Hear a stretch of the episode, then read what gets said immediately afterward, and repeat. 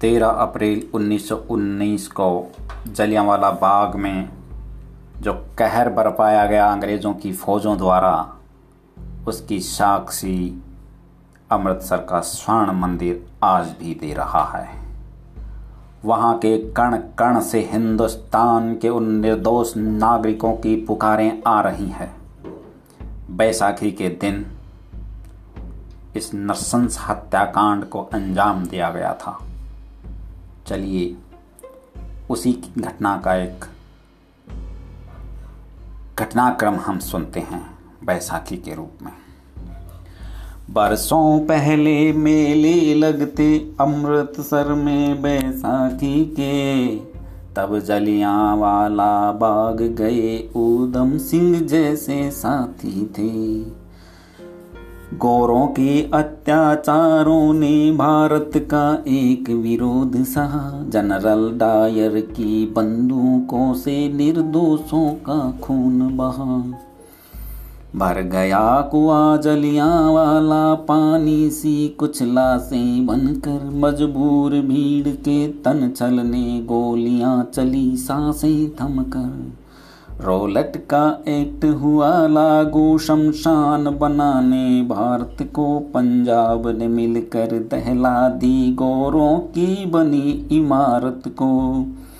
उधम सिंह के बालक ने वह मौत का मंजर देखा था। सरदार भगत भी बालक था, उसका भी क्रोध अनोखा था।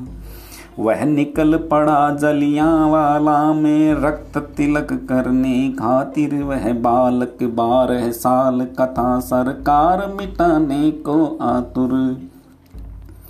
ऊधम सिंह ने तब डायर को बिरतानी धरती पर मारा। बम इंकलाब का संसद में उस भगत सिंह ने दे मारा।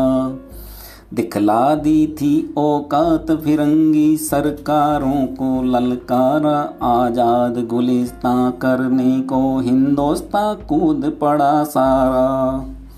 चढ़ गए फांसियों पर चेहरे आज़ादी की अगवानी में लिख गए इबारत, अमिट देश की बनती नई कहानी में।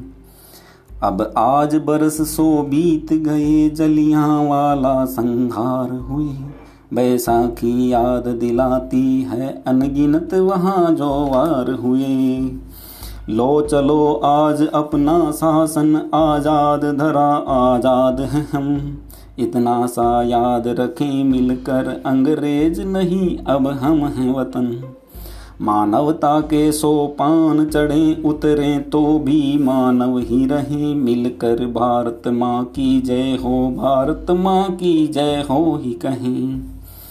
ये मेले हैं बैसाखी के, भारत माँ की खुशहाली के। इस पल दो पल के जीवन में धरती की इस हरियाली के। बरसों पहले मेले लगते, अमृतसर में बैसाखी के। तब जलिया वाला बाग गए ऊधम सिंह जैसे साथी थे। तब जलिया वाला बाग गए ऊधम सिंह जैसे साथी थे।